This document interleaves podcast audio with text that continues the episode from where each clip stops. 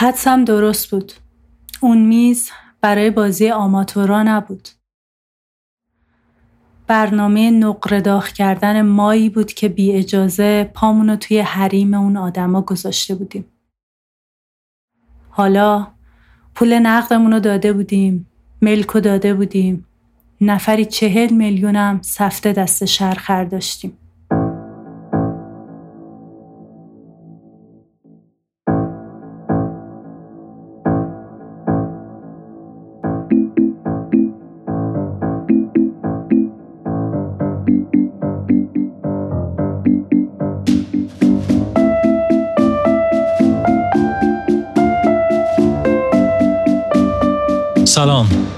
چهاردهمین قسمت پادکست سریالی تماشای پاندورا خوش آمدید.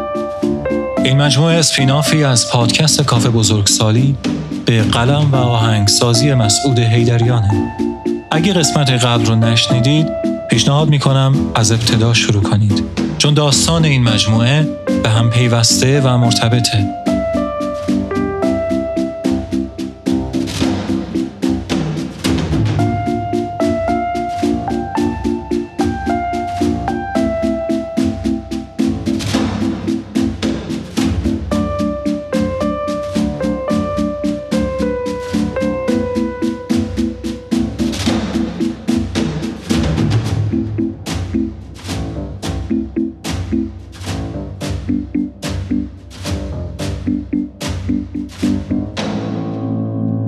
در قسمت های قبل شنیدیم که بعد از خبر خودکشی لیدا مسعود که فکر می‌کرد این خبر دروغه پیش پگاه که واسط دوستی فرزاد و لیدا بود رفت و پگاه داستان رابطش با لیدا رو برای مسعود تعریف کرد. فهمیدیم که لیدا دخترمه پگاه از یه خانواده متمول و اصیل تبریزی بوده و بعد از خودکشی مادرش به تهران میان تا آماده مهاجرت به کانادا بشن. پدرام برادر پگاه عاشق لیدا میشه ولی پدر لیدا رضایت نداشته. شرایط روحی پدرام اونقدر بد میشه که پناه به هروئین می‌بره. پگاه با همسر آینده پدر لیدا صحبت می‌کنه تا واسطه بشه و کاری براشون بکنه. داستانی که اون خانم برای بابای لیدا تعریف می‌کنه معنی بیفتی داره و بابای لیدا در عین نارضایتی قبول می‌کنه این دو نفر با هم ازدواج کنند و تردشون می‌کنه. بعد از ازدواج لیدا و پدرام و پگاه با منصور این دو زوج وارد بازی های قمار میشن. اما نه تنها موفقیتی به دست نمیارن بلکه توی یه بازی تومه حرفه‌ای ها میشن و حسابی قرض بالا میارن. حالا بریم که ادامه ماجرا رو بشنویم. تماشای پاندورا قسمت چهاردهم پوست در بازی.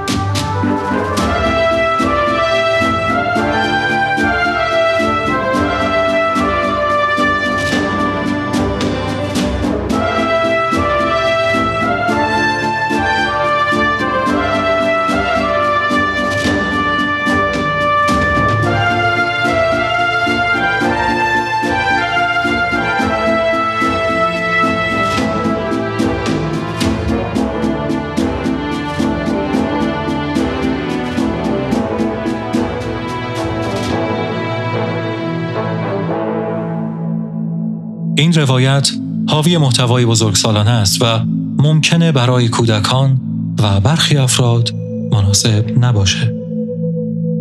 امیدوارم از این قسمت لذت ببرید.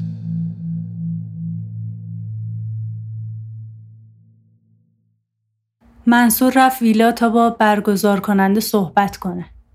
اما ناگفته پیداست که ویلا و همه آدمای اون شب اجارهی بودن.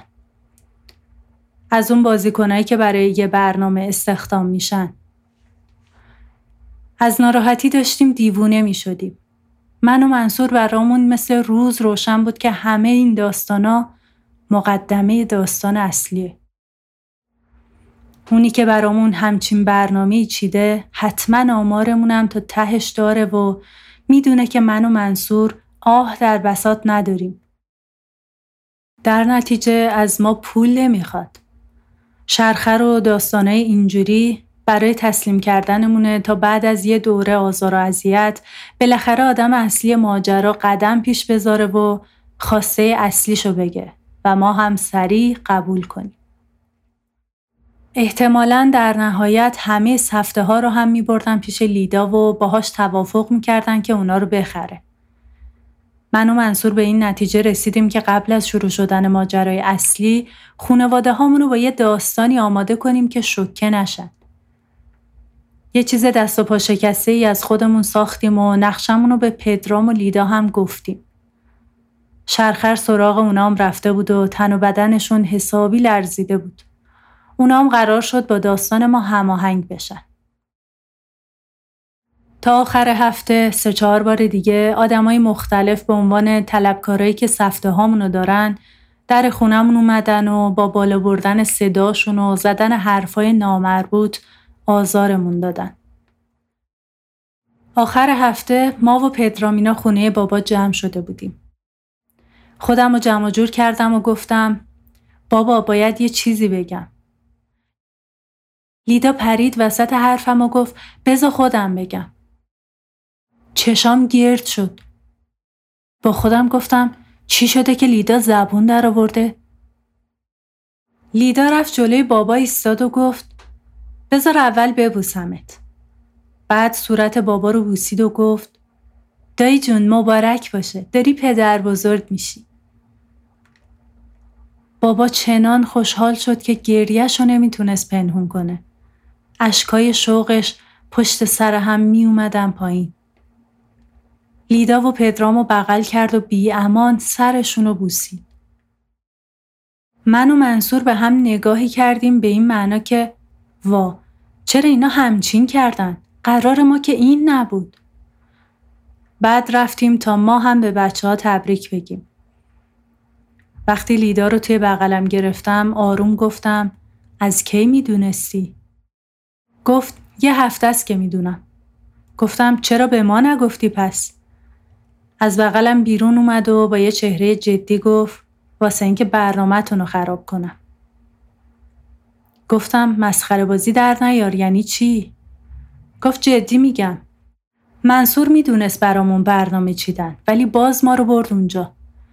پدرام آمار هیچکی رو نتونسته بود در بیاره اما به اعتبار حرف منصور جلوی بازی ها نگرفت. گفتم حرف بیخود نزن. اونا خودشونم پاشون گیره. گفت من مثل شماها مکار نیستم. سر از نقشه هاتون در نمیارم اما از زیر زبون شرخر حرف کشیدم. گفتم خودت داری میگی شرخر. یارو کارش خریدن شره به جز شر چی داره که به تو بفروشه؟ لیدا با یه حالتی که می‌خواست بهم بفهمونه حوصله رو دارم سر می‌برم گفت به هر حال من سفته های خودم و پدرامو خریدم. در ازاش یه عالمه از اموالم به باد رفت. کلی از پولم سوخت شد تا همه بدهی های پدرامو صاف کنم. بدهی های بازاری و غیر بازاری، شخصی و دستی و نزول و ورق و مواد و خلاصه همه چیز. یعنی الان که ایستادیم اینجا هیچ بدهی به هیچ کس نداریم. اما بعضیا تا قیامت بدهکار منن که توی این وضع گیرم انداختن. لازمه با انگشت به اون بعضی اشاره کنم؟ وسط یه همچین ماجرایی همینو کم داشتیم. شام که تموم شد بابا و منصور رو صدا کردم توی اتاق و گفتم بابا ما می‌خوایم یه خبر بدیم بهت ولی متاسفانه خبر خوبی نیست. من و منصور می‌خوایم توافقی از هم جدا بشیم. قرار من ازش مهریه نگیرم اونم کارا رو بی درد سر انجام بده. اونقدری که منصور از حرف من جا خورد بابا جا نخورد. انگاری برا بابا روشن بود که دیر یا زود این اتفاق میافته. یکم حرفای کلیشه‌ای پدرانه زد و نصیحتمون کرد و دعوتمون کرد که برگردیم به زندگی. اما خودشم می‌دونست که واقعا حرفاش جدی نبود. منصور با همون حالت متعجب پا به پامون پیش می اومد و چون فکر می کرد همه اینا یه نقشه فل بداهه از طرف منه نقش خودشو پذیرفته بود و بازی می کرد. شب که داشتیم برمیگشتیم خونه منصور پرسید نقشت چیه؟ چرا گل طلایی می‌زنی؟ گفتم قضیه جدیه نقشه نیست. لیدا و پدرام دیگه با همون نیستن. تقریبا دشمنمون شدن. می‌دونن که از حرفه‌ای بودن میز خبر داشتی. منصور دو دل بود که حقیقت ماجرا رو به هم بگه یا نه. اما وقتی همه چیز رو تعریف کرد باورش کردم. هرچند که دیگه به حالمون فرقی نداشت. منصور از طریق اون خانمی که اون شب دیدم و مطمئنم با هم سنم داشتن از یه بازی نمایشی با خبر شده بود. می‌خواست خودش رو تو بازیکنهای نمایشی جا کنه و توی لحظه آخر برگ و عوض کنه. اما نمی‌تونست به همون بگه که بازی نمایشیه. چون اون وقت باید منبعش هم لو می‌داد. احتمالا قبل از بازی اون گروه حرفه‌ای از حضورمون باخبر شدن و نقشه برگزار کننده عوض شده و از سوژه اصلی دعوت نکردن بیاد که ما بریم و خودمون سوژه بشیم تا ادبمون کنن. بهش گفتم وقتی بیان سراغمون یکی از اهراماشون اذیت کردن اون یکی مونه. اگه زن و شوهر نباشیم برای توافق شانسمون بیشتره. علاوه بر اینکه مدت هاست که می‌خوام ازت جدا بشم. خودت هم می‌دونی که اشتباه های بدی کردی. اگه مواظب خودم نبودم معلوم نبود از چه جاهایی سر در می آوردم. شاید اینجوری دارم بهت لطف می‌کنم. چون حالا دیگه لازم نیست اول منو طلاق بدی تا بتونی با لیدا یا هر کس دیگه زندگی بهتری بسازی.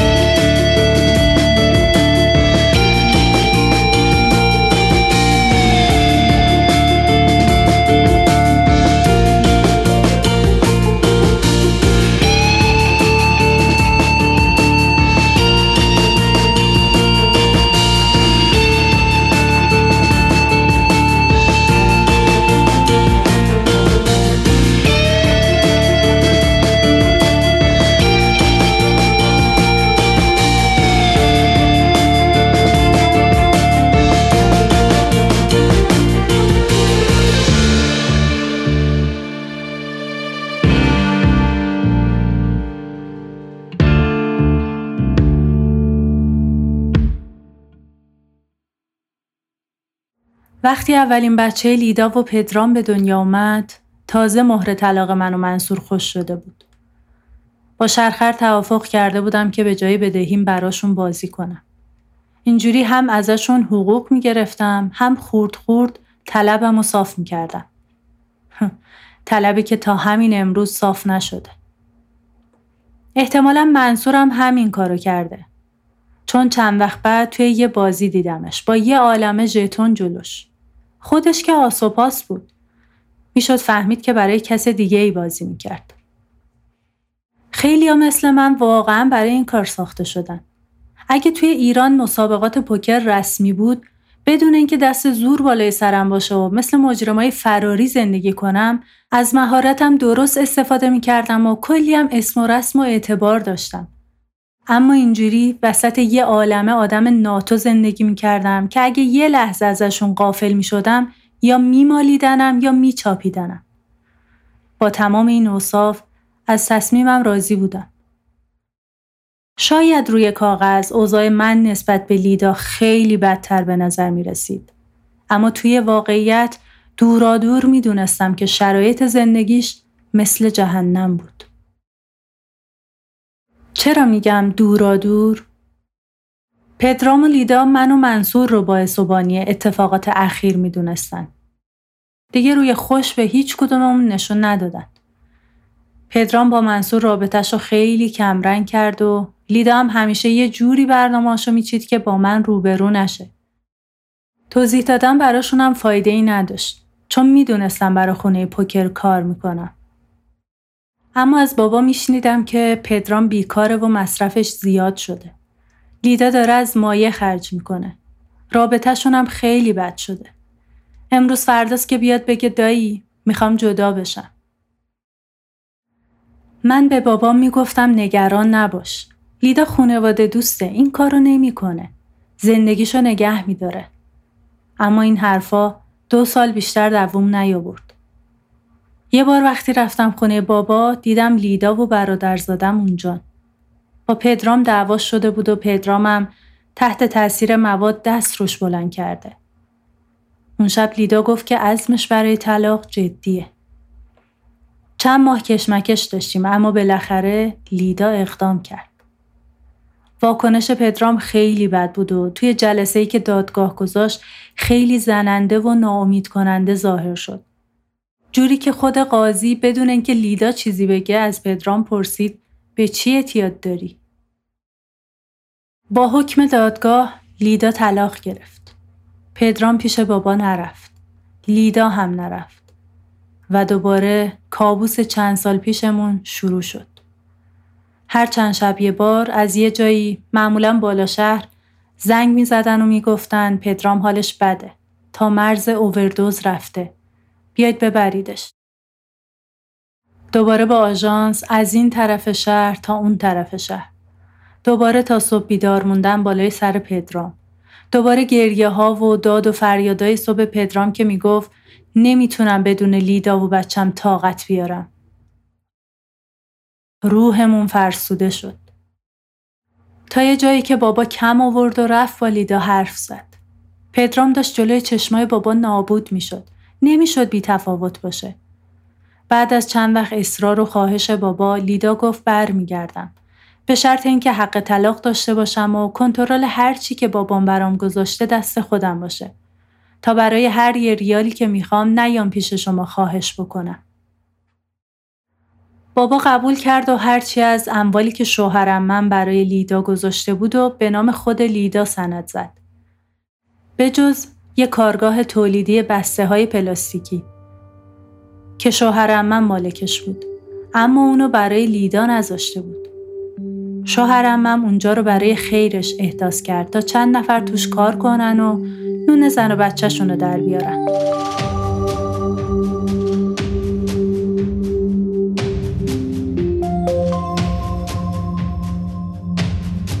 این هفته می‌خوام پادکست مجنون مدرن رو بهتون معرفی کنم. توی این پادکست نمایشنامه خونی انجام میشه. بعضی موقع ها نمایشنامه ها رو خود پادکستر نوشته، بعضی موقع ها از نمایشنامه های دیگران استفاده می‌کنه. من چند قسمتش رو گوش کردم و از فصل دوم قسمت 22 رو خیلی پسندیدم. امیدوارم که شما هم گوش کنید و لذت ببرید ازش. پادکست مجنون مدرن سپاسگزارم بریم برای بخش پایانی این اپیزود ارادتمند شما شنونده عزیز من مسئول هیدریان هستم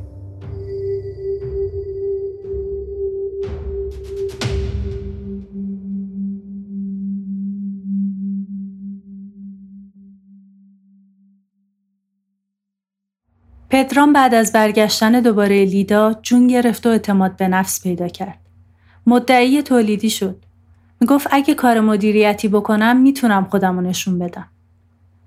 وقتی پدرام دید که بابا روی موضع امانتداری اصرار داره شروع کرد به سوال کردن راجع نیت بابا از واگذار نکردن تولیدی به لیدا. از طرف دیگه داراییاشون هم مثل شنهای ساعت شنی رو به انتها بود و عرصه زمان و بردباری رو دائما تنگتر می‌کرد. هر روز با یه تصمیم اشتباه تازه شروع می شد و کسی اجازه نمی‌داد جای زخم قبلی خوب بشه. از طرفی بابا و پدرام روبروی هم ایستاده بودن. منو از بازیشون بیرون کردن. لیدم که خودخواسته تارک دنیا شده بود. مدتها از هیچ کدوممون سراغی نمی گرفت تا اینکه بعد از چند ماه کدورت یه مرتبه با سپرایز بچه دوم اومد تو بازی. اومد اما ورود غمانگیزی داشت. هیچ کس از شنیدن این خبر خوشحال نشد. وضعیت تغییر ناپذیر موجود نوید هیچ آینده خوبی رو نمی‌داد. لیدا هنوز به سی سالگی نرسیده بود که توی جلد یه زن افسرده بی تفاوت شکست خورده زندگی می‌کرد. با یه بچه دو ساله که تا حدودی دچار اوتیسم بود و یه بچه توی شکم که بی هدف بدون اینکه شوقی برای به دنیا آوردنش داشته باشه فقط پرورشش می‌داد. لیدا و پدرام آخرین بخشای اموال رو بعد از به دنیا آمدن بچه دوم فروختن. درست همون زمانی که هر دوشون انقدر توی سیاهی پیشروی داشتن که از سرنگ مشترک استفاده می‌کردن. یه بار بابا هر چی زنگ می‌زد خونه پدرامینا کسی گوشی رو بر نمی داشت. بابا نگران میشه و میره اونجا. به خاطر سابقه و وضعیت پدرام کلید یدک خونش رو همیشه داشت. وقتی می‌رسه با صحنه زننده ای روبرو میشه. لیدا و پدرام در عالم هپرود وسط خونه بیهوش بودن و بچه ها ول و بسات مصرف روی زمین رها شده. اون روز گذشت اما بابا از صحنه‌ای که اون روز دیده بود نگذشت. خیلی با پدرام و لیدا حرف زد تا به خودشون بیان و به بچه هاشون فکر کنن و با مسئولیت پذیری بیشتری قدم بردارن. اما پدرام و لیدا توی خواب بودن. اصلا انگار هیچ آدمی توی کالبدشون نبود. بابا بچه ها را آورد پیش خودش. اما یکی دو روز بعد لیدا و پدرام اومدن در خونش و دعوا مرافع را انداختن که تو بچه های ما رو دزدیدی پدر مادر رو از بچه ها جدا کردی این بچه ما شیرخوره هنوز و کلی از این چیزا آخرش هم پدرام به بابا گفت اگه واقعا می‌خوای بچه ها رو نگه داری یه فکری باید برای اون تولیدی بکنی پدرام رسما از دست رفته بود یه بار از بازیکنهای حرفه‌ای راجبش شنیدم که دوباره توی خونه های پوکر سرک می‌کشه. اما به نظر می‌رسه که بیشتر روی کاسبی زنش حساب باز کرده. با شنیدن این حرف تا مغز استخونم تیر کشید.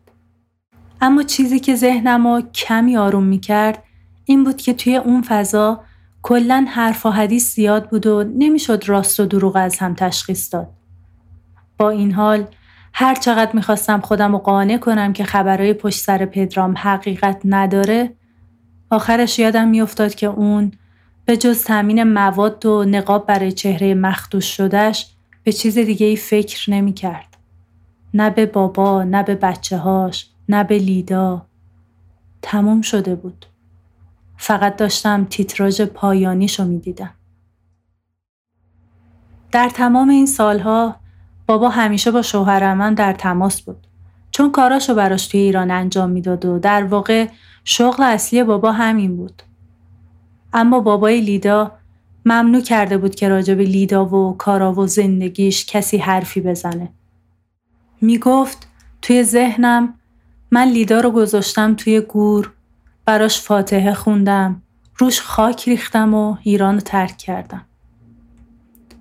حتی وقتی بابا خبر پدر بزرگ شدنش رو بهش داد به بابا گفته بود اگه پدرام برای تو هنوز زنده است پس پسر و عروست بچه دار شدن تو پدر بزرگ شدی.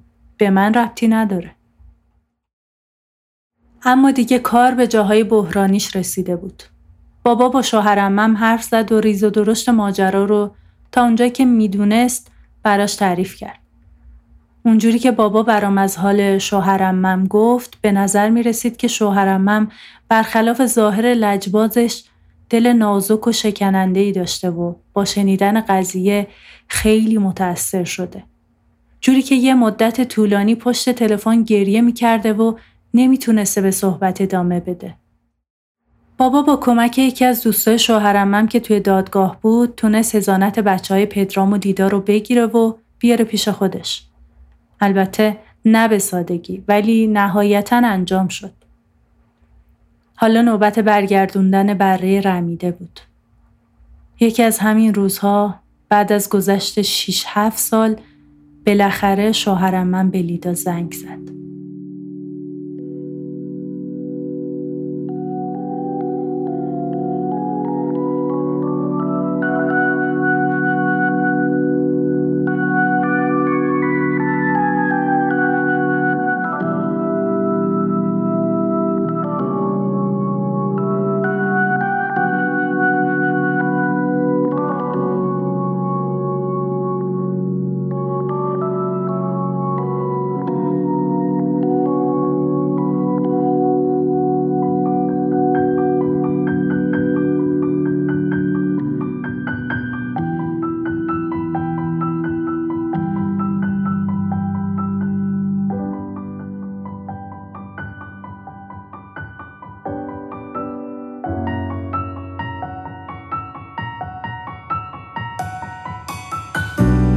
زیباتر از همیشه بود اول شب ساعت هشت.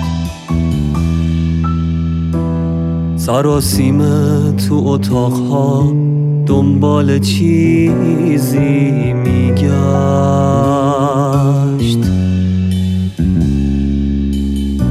امیدوار بود بهونه ای رو جا گذاشته باشه.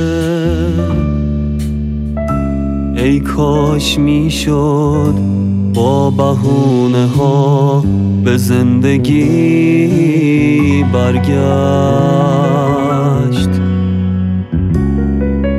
کاش اشکال نداشت که بی برگ شدن زود. شاخسار سبزی که آبروی دشت بود. کاش می‌شد با ببخشید شروع کرد. هر جمله ای رو که تعبیر زخم بود. و آخر وقتش رسید. یک خواب سر با های خیز. بهترین غذا بهترین لباس. و یک آن پشت سر که هیچ امید بهش